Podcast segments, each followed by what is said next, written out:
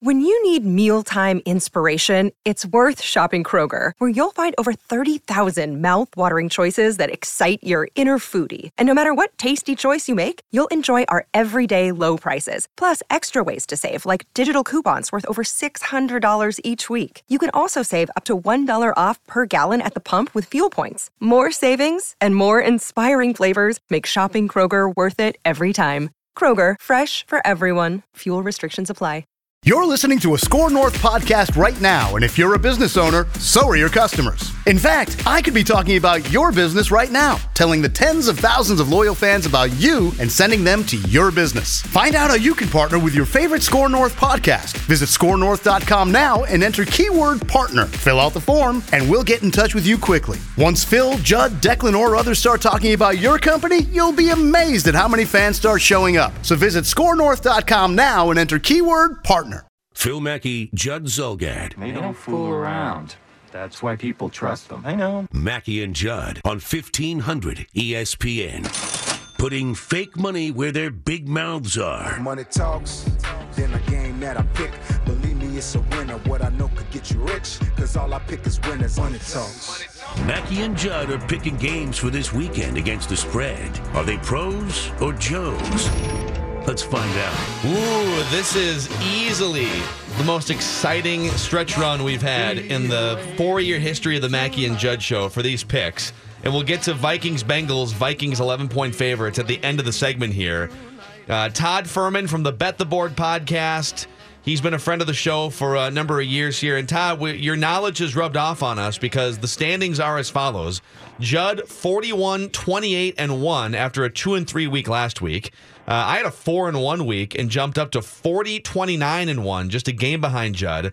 And Dave, 2-3, hanging in there at 37-32-1, 4 games back of Judd, 3 back of me.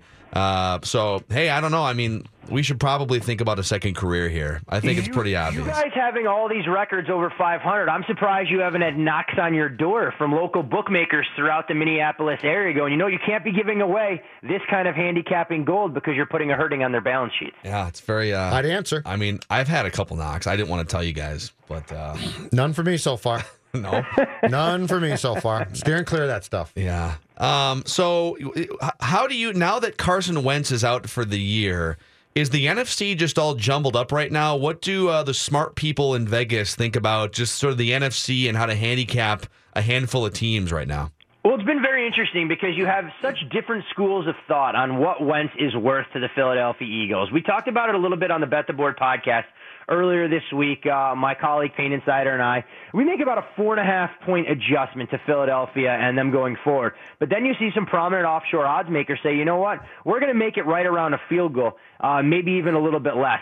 I think that's a leap of faith, despite Nick Foles having experience. We know what he's capable of, having seen him at his best, because Carson Wentz provides such a different element from his mobility standpoint and the way this offense looks as he continues to mature during his sophomore season. Now, Philadelphia has a nice luxury compared to some teams. They do have a very talented ground game, so they should be able to still run the football. And defensively, their defensive line doesn't see a drop-off just because Carson Wentz isn't out there. But when you forecast things down the road, potential dates against the Vikings and the Saints, yep, those are matchups that I think you'd love to have your starting quarterback available, that it may ultimately come back to bite him. Who do you like in the conference right now with the way things are broken? If I'm picking a team based on the numbers that are available, knowing that the Vikings are anywhere from a 6-1 to 8-1 favorite and the Saints somewhere in that 10-12 range, I think New Orleans offers the most value. Not because I necessarily think they're the best team, but if you're going to give me a one-game setting and I have Drew Brees and some of his offensive weapons with a rapidly improving Saints defense, I just trust them a little bit more than I do Case Keenum to make the big plays.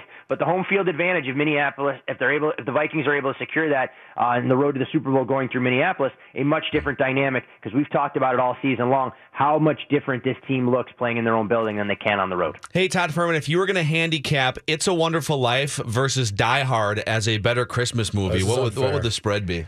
See, I'm on the other mindset, so I have to put Die Hard on the outside looking in. Just because it takes place during the holiday time, I don't see Christmas being a fundamental tenet of that particular plot line. So that one has to be on the outside looking in, making it a massive underdog. Wow. Then, I mean, I'd love for you to make your case for why It's a Wonderful Life. I mean, It's a Wonderful Life could have happened in July. So a guy gets a little bit depressed. He goes home. It's Christmas. The Christmas tree's right there. It's Christmas season. Die Hard, same thing. No, I'm sorry. No. Just because a guy gets a little depressed and stands on a bridge, it could have happened in August. Honest to God, help me out. It's a very good point. He could have done that during August, but, you know, when you have the cold and dreary, dark days, you know, you figure the weather plays a big role. So we have to go It's a Wonderful Life, much more a Christmas movie than Die Hard. I'm depressed because it's summer, Mary. So Die Hard 2 is more of a Christmas movie because it took place in wintry conditions. Okay, noted. All right, let's get to our picks. Okay, noted. Thanks, bye. So Judd's up by a game over me, and then Dave is hanging in there, four back of Judd. 5 games every week. Vikings, Bengals to end it. Chargers, a point favorite on the road over failing Kansas City. Judd? I am one game up. My palms are sweating. My knees are knocking. I'm getting nervous. Okay, I'm getting nervous, but all right, Chargers, Kansas City.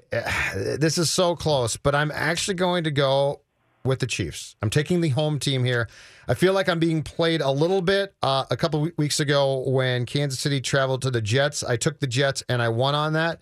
But in this case, with Kansas City at home, and I think their play is starting to improve a bit, I think they might have found something again. I am going to take the Chiefs. I feel like we've probably gone a little too far with Chargers love and Chiefs hate here, so I feel like the smart people are going to say, get on the Chiefs bandwagon. I just think the Chargers are better. Phillip Rivers is playing very well relative to his age and what he's done the last couple of years. I think the Chargers win a coin flip game here. I'll go Chargers. I'm going to take a different tactic. A tie. I need wins. Todd, what would you do? I don't even think this is legal. I like the approach there. Hopefully, I mean, you listened to the Bet the Board podcast yesterday. This was one of our strongest investments. Wow, did you listen to it, Harrigan? No, I was going to listen later. I think you should find out once you make your pick what he said. Chargers. I like the Chargers. They're the better team. This game has been interesting, though, guys, because you have seen professional money coming in on both sides. Kansas City opened as a one-point favorite. Number early in the week ballooned out to the Chargers -2, and you had some significant buyback taking this number back to a pick'em. You look at these two teams, and you mentioned the Chargers 7-2 straight up over their last 9 games. Kansas City potentially righting the ship at least for a week with a win against the Raiders last weekend. This will boil down to what team can execute in the red zone. 28th and 29th in terms of red zone drives resulting in touchdowns. Whatever team will get 7s over 3s will walk out of Arrowhead with a victory on Saturday night. So rather than share with my perspective on it, I'm going to abstain and encourage all of your loyal listeners to check out the Bet the Board podcast for this one. Love it. Wow. That's good stuff. Nice. All right, Carolina at home as a 2.5-point favorite over Green Bay with Rodgers returning. Rodgers returns. The Packers will be incredibly inspired, and ultimately their defense still stinks. Carolina has been playing well. I like them. If this game were at Lambeau, I might be very, very tempted to go with the Packers, but after going back and forth and vacillating a bit, I am going to go with the home team and take Carolina. I think they will win this game. I'm going to make the Packers prove it. I'm going to take Carolina in this one.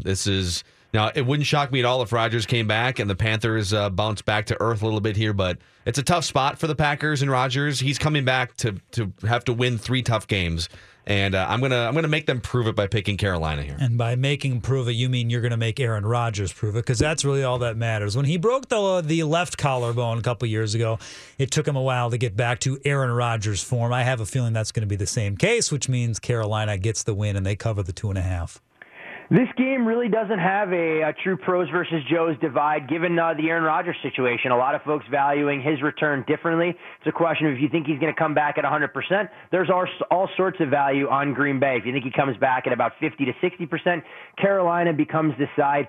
As things progress with the Rodgers injury, we made it about a 9-point adjustment as Brett Hundley started to improve. So with this number here, if Hundley was starting, you'd be talking about Carolina north of a touchdown favorite, kind of where the number inched towards earlier this week. But under a field goal, again, it's a prove-it-to-me type scenario. Asking Rodgers to be at his absolute best against a good defense here, I think, is a leap of faith. So I will provide the decision-breaking vote and go Carolina will be the side of the professionals. Fair enough.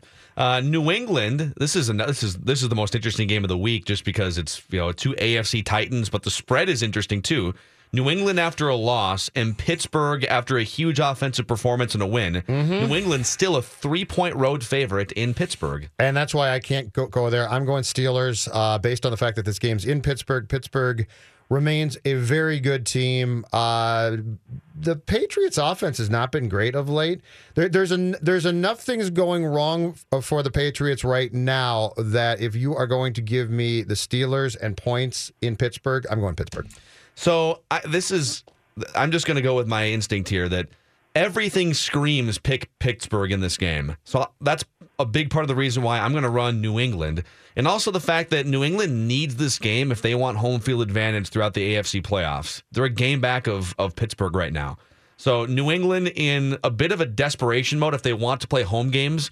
And that mattered, I think, last year when those two teams met as well. So I'm going to go New England, Dave Harrigan. 100% agree with you. A 3-point dog at home screams, pick Pittsburgh. We want you to pick Pittsburgh. But you and I both know they are a paper tiger. Patriots crush. 34-11 is the record against the spread for New England, coming off of a straight-up loss going back to 2003. So you're not going to get rich betting against this team when they lay an egg in their previous week.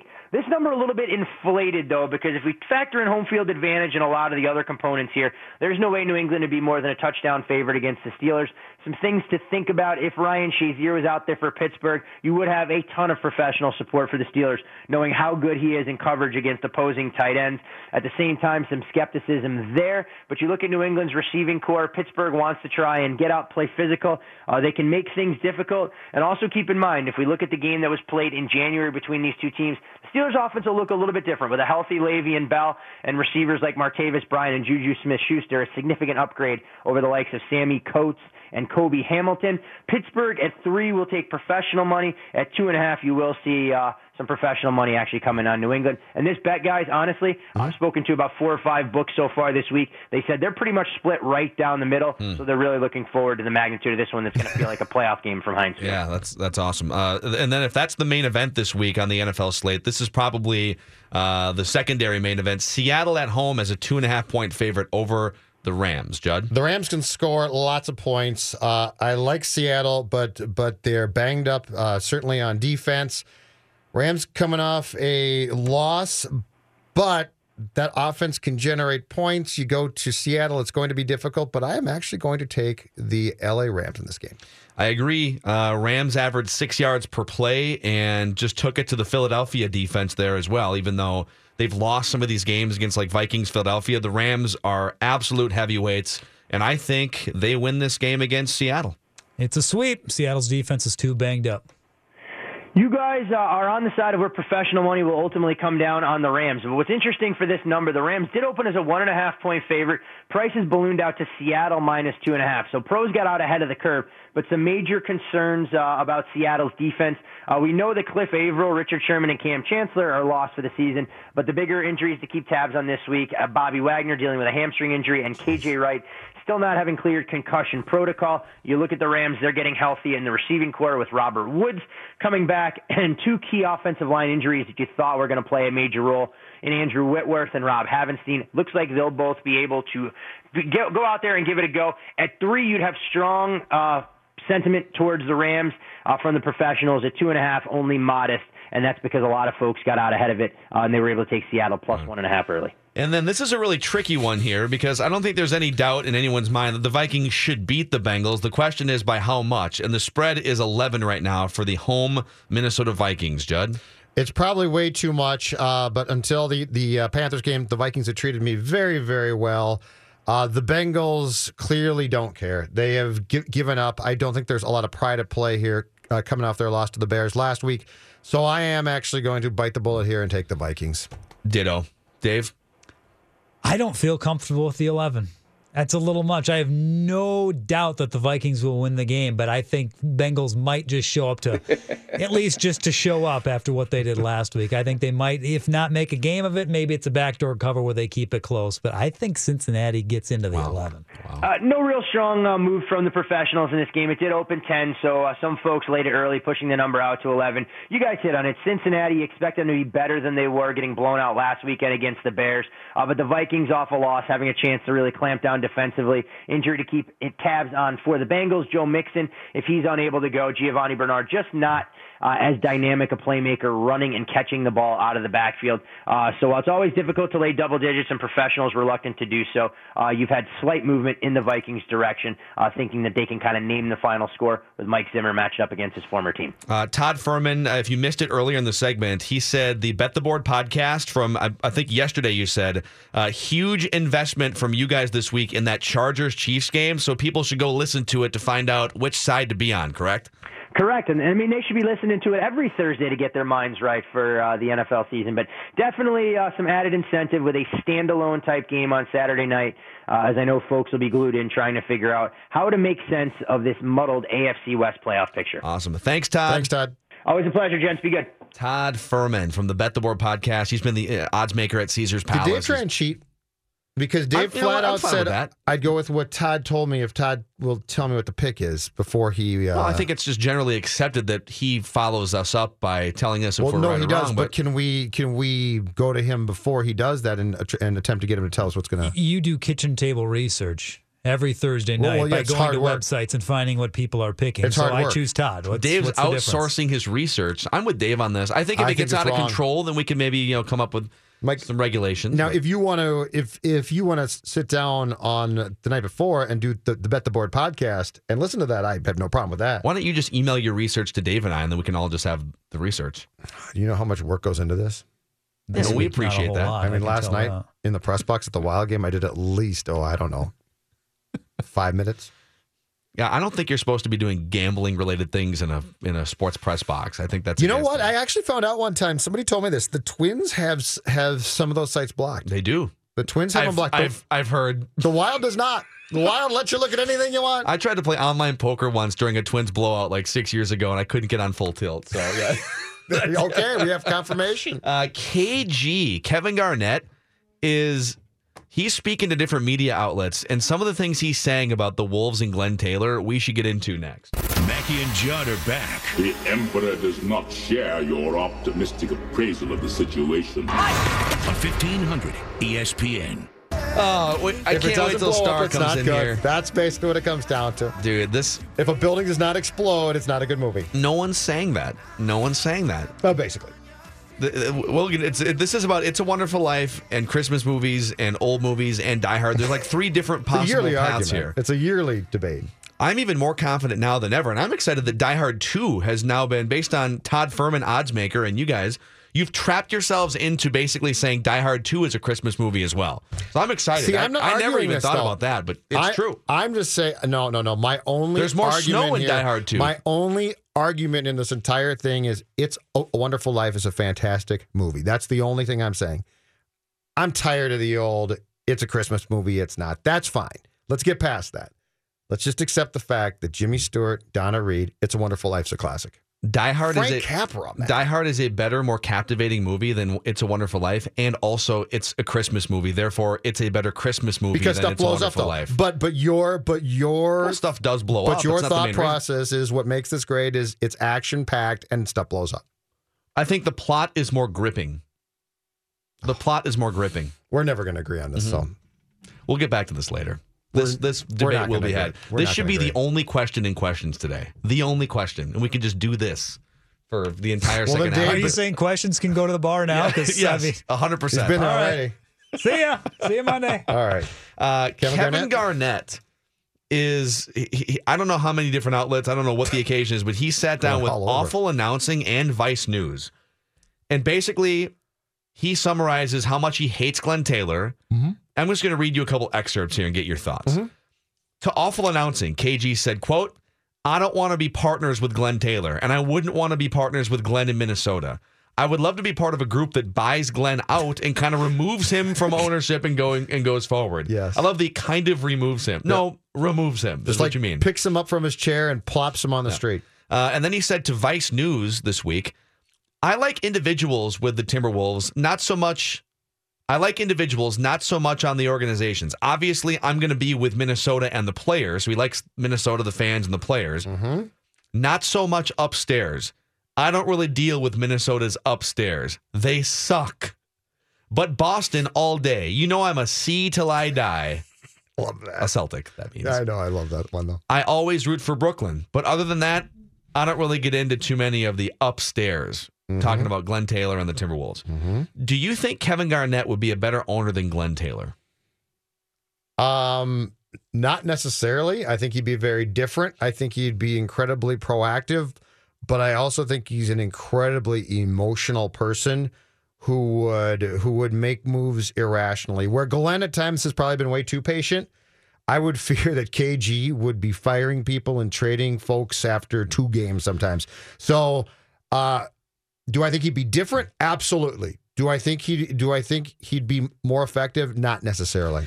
This is a really interesting thing here because Glenn Taylor is objectively one of the worst owners in professional sports the last 30 years, or 20 years, I guess, 20-plus years he's taken over. He just is. A decade and a half playoff drought in a league where more teams make the playoffs than miss the playoffs.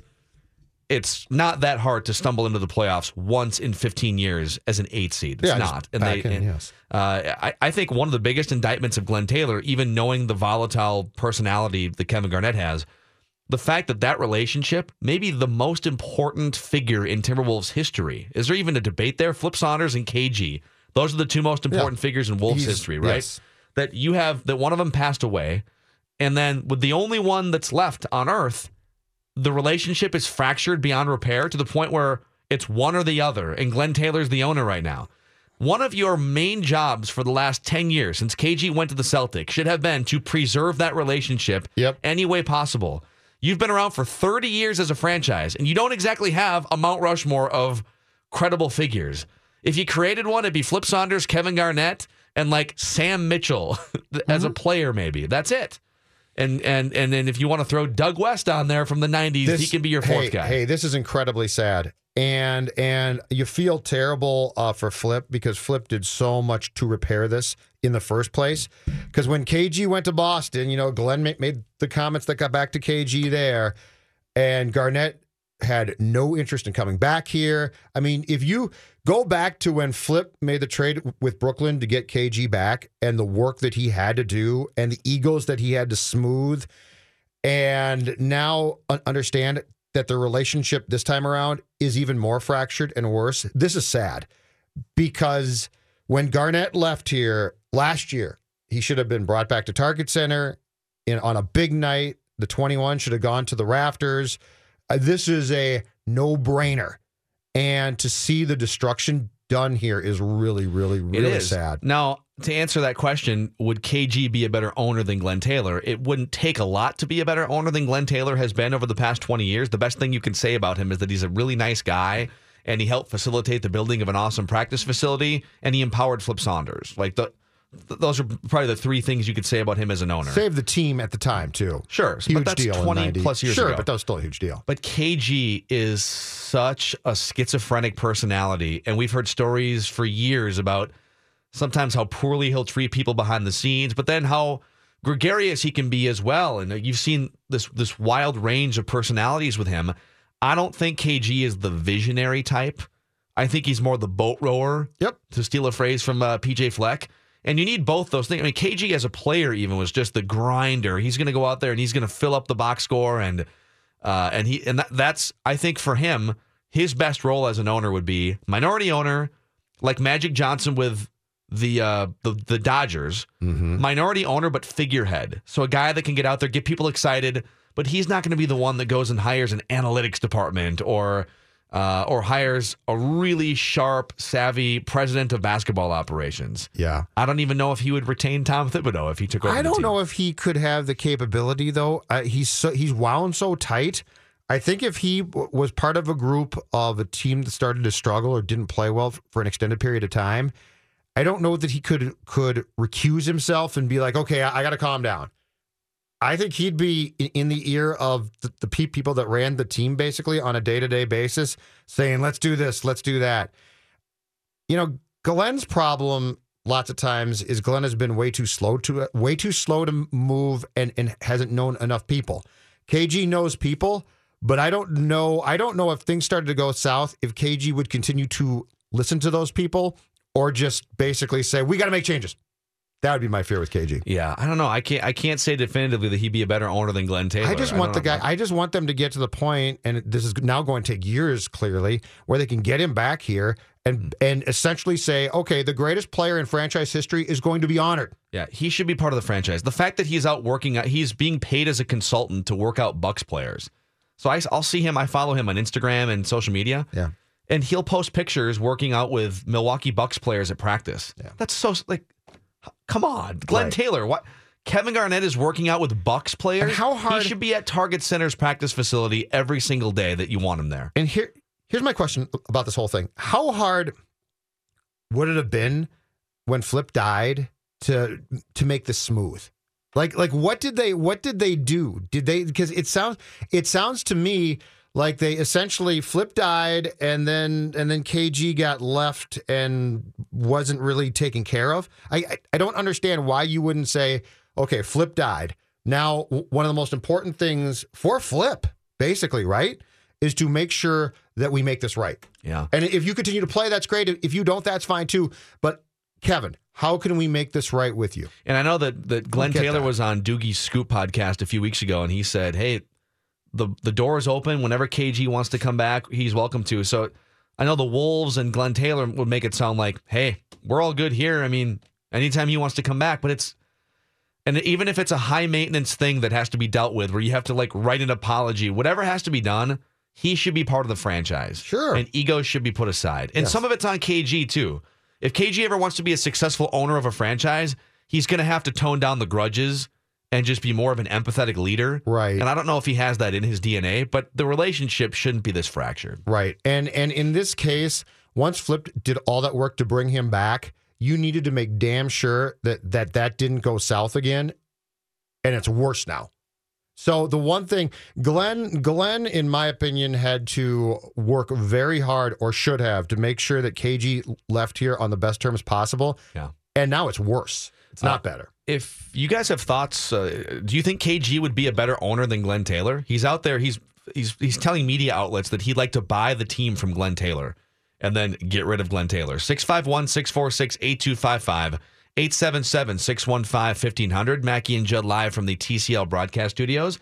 And also, since we're going back in the Wolves Wayback Machine with all this KG talk, I want to take you back in the Twins Wayback Machine. I think something's going to happen here in the next few weeks that is unjust. Mackie and Judd. Mackie and Judd are back. Show me what you got. On 1500 ESPN. Another thank you to all of you fantastic listeners, as together we were able to raise a record-breaking $48,163 during Tuesday's sports fantasy auction. All the money raised goes to benefit Courage Kenny Rehabilitation Institute's ABLE program and ABLE Scholarship Fund. Thank you to everyone who called in, participated, made their bids, purchased items.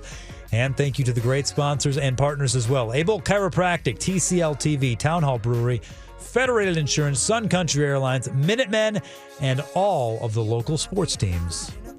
Thank you, Dave Harrigan. Got my official Minnesota Twins Hall of Fame ballot in the mail sometime in the last few days. That makes one of us. Yeah, why aren't you? It's a 67-person committee, which includes local and national baseball writers, Twins broadcasters, Twins Hall of Fame members, and local TV and radio members. I don't know why. I have no idea why. Have you ever voted on the Twins Hall of Fame? I got a ballot once. How long ago? Probably 5 years, 4 or 5 years ago, and that was the one time I got a ballot, and I haven't seen one since. Did you write in a hockey player?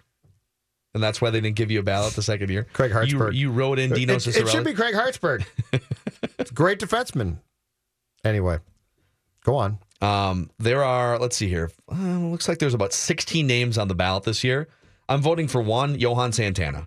Mm-hmm. Johan Santana absolutely deserves to be in the Twins Hall of Fame. I think Johan Santana deserves a lot more consideration for the Major League Baseball Hall of Fame than he is reportedly getting. I saw a couple people speculating that he might not even get enough votes to stay on the ballot for a second year. What is it, like 5% or 10% of the votes you have to get to stay on the ballot? Yes. For a second year? Yes. And people are looking at Johan saying, yeah, his career pretty much fizzled by the time he was, you know, in his early 30s, and it's a longevity thing for him. He just didn't do it long enough. So my question to you is, when did longevity become more important than domination in the Hall of Fame voting process? Now, I do think, obviously, both need to be considered very strongly. And if you have both domination and longevity, you're in any sport. Yeah. Tom Brady, longevity and domination. Oh, sure, and rings, yes, Derek Jeter, longevity, domination, you're in. LeBron James, you could make a list. I got you. But if you only have one of those two qualities in mass, like let's say, I can give you an example, or probably 10 of them too, but if you only have longevity, but you're really good, or you were dominant and maybe only did it for 8 years, mm-hmm. I think dominance should weigh heavier than longevity when deciding to put someone in the Hall of Fame. I don't get this. And I'm not saying that he should go in, but he should definitely stay on the ballot. He should get a ton of consideration. But I'd put him in. Here's what I don't get. I don't understand what, and there aren't rules per se, but I do, so they're saying he didn't do it long enough, but he had an extended span of being really good. I mean, just because it wasn't, 10 years or something. Now, he didn't win rings. If you want to come back and say he didn't win championships, okay, you can say that, but the arbitrary, you didn't dominate for long enough is a very weird thing to me. If you were great in your time, and your time cannot be 2 years, but if you were great for an extended period of time, which to me is 4 or 5 years, you should be considered. And to then say, but well, no, I've got a figure in my head of years that you didn't reach is very arbitrary, I think. Well, yes, I think we put a lot of stock into counting numbers, and that's why longevity comes into play, where if you played long enough to gather your 3,000 hits, now most guys who get to 3,000 hits are also really good in their Hall of Famers. Bly Levin, classic example, and he's the perfect example of a guy who stuck around so long that eventually he got it. And at no point was Burt Bly Levin, correct me if I'm wrong, this was mostly before I was born, at no point was he considered for sure the best pitcher in baseball, right? He was always among the better pitchers in baseball. Yes. Let me give another example here. Barry Larkin. So who deserves the Hall of Fame more? This is longevity versus dominance. Uh-huh. If you have both, you're in. No question. But if it's kind of either or, Barry Larkin was very, very good defensively and offensively for 20 years, 19 or 20 years. He played until he was 40 years old. But offensively, he never led the majors in any offensive categories. Never batting average, never runs scored, never home runs, never any of those things. And you could even argue that he was overshadowed defensively by Ozzie Smith early in his career, and then guys like Derek Jeter and Alex Rodriguez came around in the 90s and 2000s and overshadowed him late. So Barry Larkin was always a very, very good player. And I'm not even saying he shouldn't be a Hall of Famer. I'm just saying Barry Larkin's in, and he's very good for 20 years. Mm-hmm. Johan Santana, mm-hmm. for 7 to 9 years, was the best starting pitcher in baseball. In fact, during his run of dominance, mm-hmm. Johan Santana, from like 2002 through about 2010, no starting pitcher over that stretch had a lower ERA. He had a lower ERA than Roy Halladay, Tim Lincecum, Felix Hernandez, Roy Oswalt. I could keep going. Multiple Cy Young Awards. If you take his best 7-year stretch, which is a long time to be dominant, if you take a 7-year stretch for Johan Santana, the best ERA and the most strikeouts among starting pitchers. His best 7-year stretch, more strikeouts than Randy Johnson, Pedro Martinez. And there's also something that they measure this on Baseball Reference. They take they put the Hall of Fame ballot on baseballreference.com. Mm-hmm. And they put best 7-year stretches in terms of wins above replacement. So they just take all of your attributes. As a hitter, they include defense and base running and how well you were with the bat. And then for a pitcher, they take all your... So your best 7-year stretch... according to wins above replacement. How dominant were you? On this year's ballot, the list in order goes Bonds, Clemens, Schilling, Chipper Jones, Andrew Jones, and Johan Santana. His best 7-year stretch is above Manny Ramirez, Mike Mussina, Edgar Martinez, Scott Rowland, Jim Thome, Larry Walker, Vlad Guerrero. Yeah. So I get that he doesn't have the longevity, but why should we just throw players out who were dominant for 7 to 9 to 10 years? And if he had a ring, I think it'd be because Puckett was 10 years, but he had 2 rings yes. and had those iconic and moments. And yes. that definitely matters. And Barry Larkin, I think, has at least 1 ring with the 1990 Reds. And Jack's got rings. So if you were that dominant for a 7 to 9 year stretch, and you might get bounced off the ballot 1 year, one and done. That makes no sense. That's terrible to me. Dominance should matter more than longevity, or at least more than it does. If he gets bounced from the ballot after 1 time, that's ridiculous. Absolutely. Terrell Davis had 4 years basically in the NFL. Now, he won 2 rings and did a lot in those 4 years, but he had 4 years, and no one said, I don't know, longevity is not there. He's a Hall of Famer. If Johan Santana, if you took his success and lack of rings and moved it to the Yankees at the same time, he gets votes. No question in my mind. This is about, but you know what? A lot of times this entire conversation comes down to, did you win a ring and where did you achieve your success?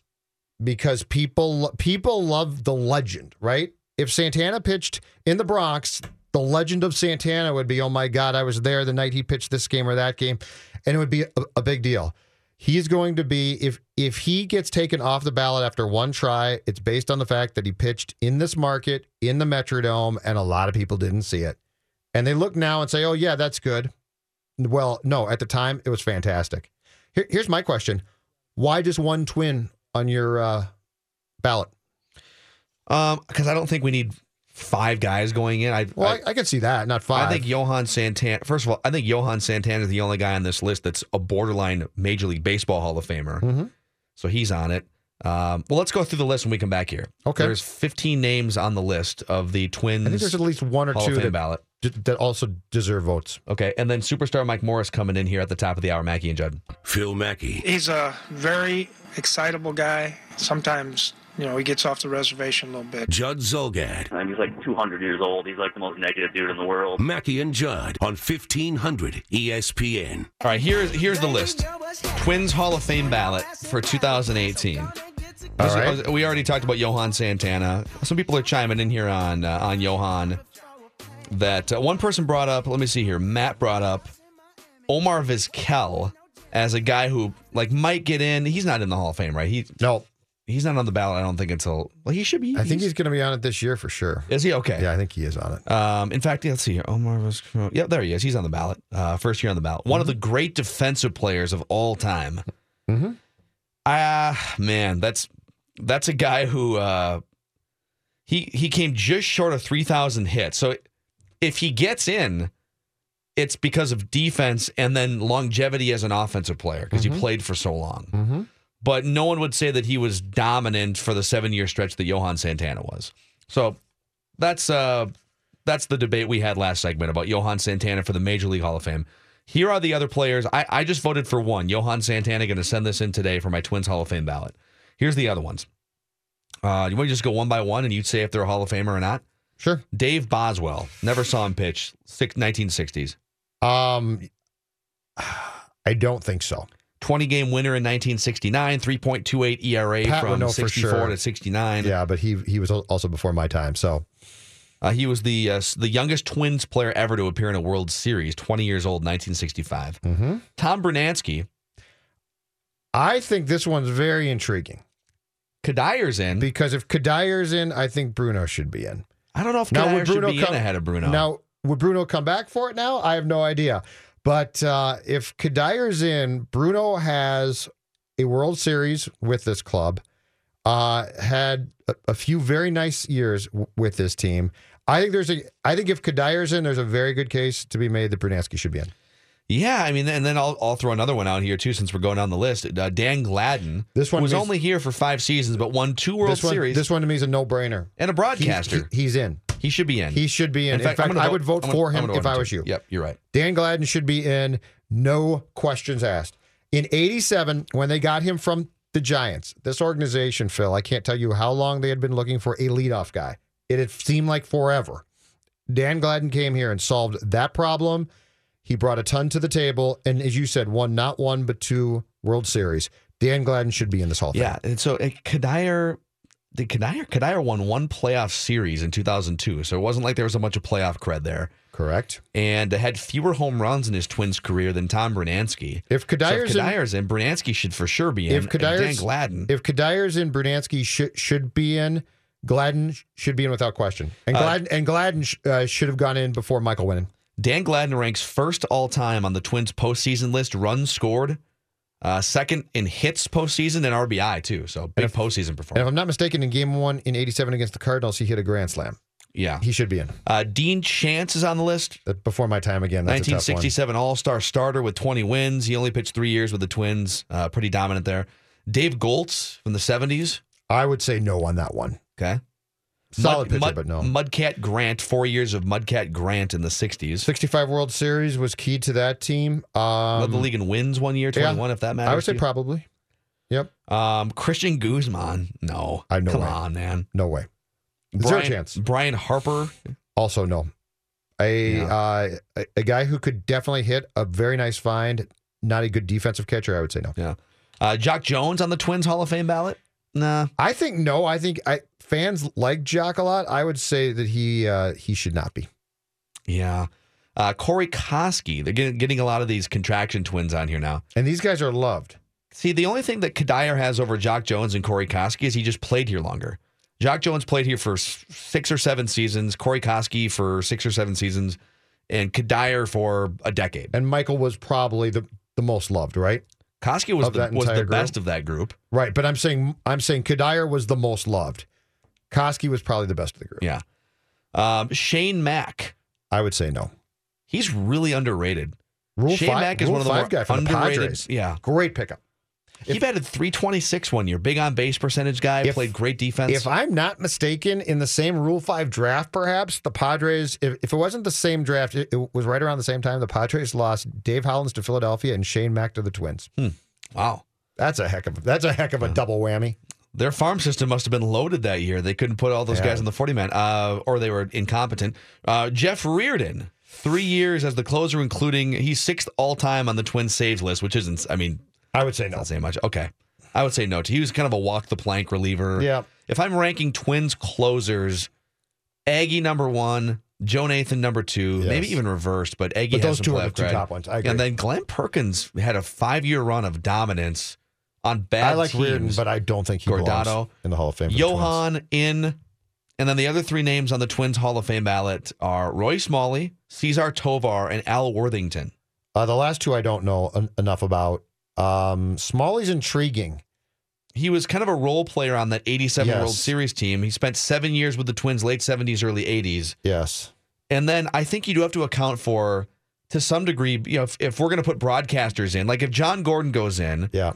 Okay, Dan Gladden might not be the legendary broadcaster of a Herb Carneal, but he's a broadcaster and had the Twins career. I think just Twins presence should matter. Roy was Kadire before Kadire. He was loved. Just a good, solid, a really solid player, a good player.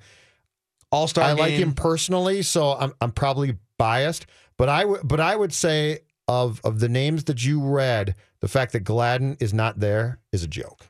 Dan Gladden should be there. So I'm going to put Dan Gladden and Johan Santana on my ballot and mail it in with confidence. I think Royce telling me he thinks Tovar should be in. There was one that Patrick was big on, and I forget whom it was. And it was before our time. He made one of those guys. Who was the one from a couple years ago? Camilo Pascual. Yeah, he made a big campaign for Pascual. Because he said that was a complete joke. He may have been paying people to vote. He claimed, Patrick told me, if Pascual doesn't go in this year, I'm going to tear up my ballot, send it back to the Twins, and tell them never send me a ballot again. Oh, man. Mudcat Grant is a really, really compelling one, too, because 1965, he led the league in shutouts. He led the league in wins, 3.30 ERA. Finished sixth in the World MVP Series. Voting. Homered against the Dodgers, I believe, at the Met in that World Series. Yeah, but longevity. I don't get this whole... Longevity is not as important as dominance. Dominance is more important than longevity for Hall of Famers. But I don't understand. What's the line there? Like, if someone could explain to me, you pitched 7 years, that's enough. Yeah. But you pitched 6, that's not quite enough. Okay, well, what's a greater accomplishment then? If Bryce Harper, for instance, or let's say Mike Trout, Mike Trout's been in the league for, what, I think 6 seasons now? Yeah, that's probably about right. So Omar Vizquel is on the ballot right now. That dude played two decades in the major leagues. Yes. And was one of the great, he's one of the great defensive players for sure, so my argument might be flawed here. But if Mike Trout got hit by a bus after a game and could never play baseball again for the rest of his life, yeah. But you had, it's actually been 7 seasons, but you had 7 seasons of Mike Trout through age 25. 201 career homers, so the counting stats aren't really there, right? 201 career homers, 1,000 career hits. Yep. But that dude has 2 MVPs, a Rookie of the Year. He's led the league in stolen bases, RBIs, runs scored 4 times. He's led the league in on-base percentage twice. Mm-hmm. He's a career .306 hitter. Mike Trout is more of a Hall of Famer in 7 years of that kind of dominance than some of the guys that are in based on longevity and counting numbers. I think he would get in, but I guess I don't know for sure because the question becomes, where do people draw that? If there's a line there for some, where do they draw that line? But if Mike Trout, who has real no postseason, doesn't want to ring, yep. If Mike Trout gets in with those 7 years, Johan Santana should be in too. But if Trout had that time span in New York, guess what? He walks in. Which is weird because he's in L.A. But. Sure, but I'm saying, yeah, and if he had put up those stats with the Dodgers, he probably walks in. But he's with the Angels. So, and I'm telling you, if you took Santana's prime and put him in the Bronx, this would be a completely different conversation right now. So, all right, that was fun. I'm going to mail this ballot in here, Dan Gladden, Johan Santana. Let's come back here, and John Randall's documentary comes out tonight on NFL Network, A Football Life. Let's get some stories from a guy who played with John Randall in the 90s here. Superstar Mike Morris comes in for his Friday appearance with us until 1 o'clock. It's Game Show Friday, Mackie and Judd. Hi, this is Chris Howard, host of Plugged In with Chris Howard. The College Football Playoff Committee made their decision on Sunday, and as much as I loathe the idea of Ohio State losing their way into the College Football Playoff, I 100% agree with OSU making it in over Bama. Nick Saban citing some hypothetical point spreads to prove his point that the Tide deserve a spot in the College Football Playoffs holds little substance when you consider Bama's best win is over Texas. No, the committee got it right. TCU had a great season with far more ranked wins than Bama and didn't deserve to lose their spot after playing a surging Kansas State in a championship game. And Ohio State, while not playing some of their best ball later in the season, was still 12-0 until they came face-to-face with my Wolverines. While the college football playoff system isn't nowhere near as good as it could be, it's better than what we had. And in a few years, it will be better for all of college football. Hi, this is Chris Howard, host of Plugged In with Chris Howard. Get the latest odds and trends for every professional and amateur league out there. From football to basketball to soccer and esports, we've got it all at BetOnline.net. And if you love sports podcasts, you can find those at BetOnline as well. And don't forget BetOnline for the NHL, MMA, boxing, and golf. Head to the website today or use your mobile device to learn more. BetOnline, where the game starts.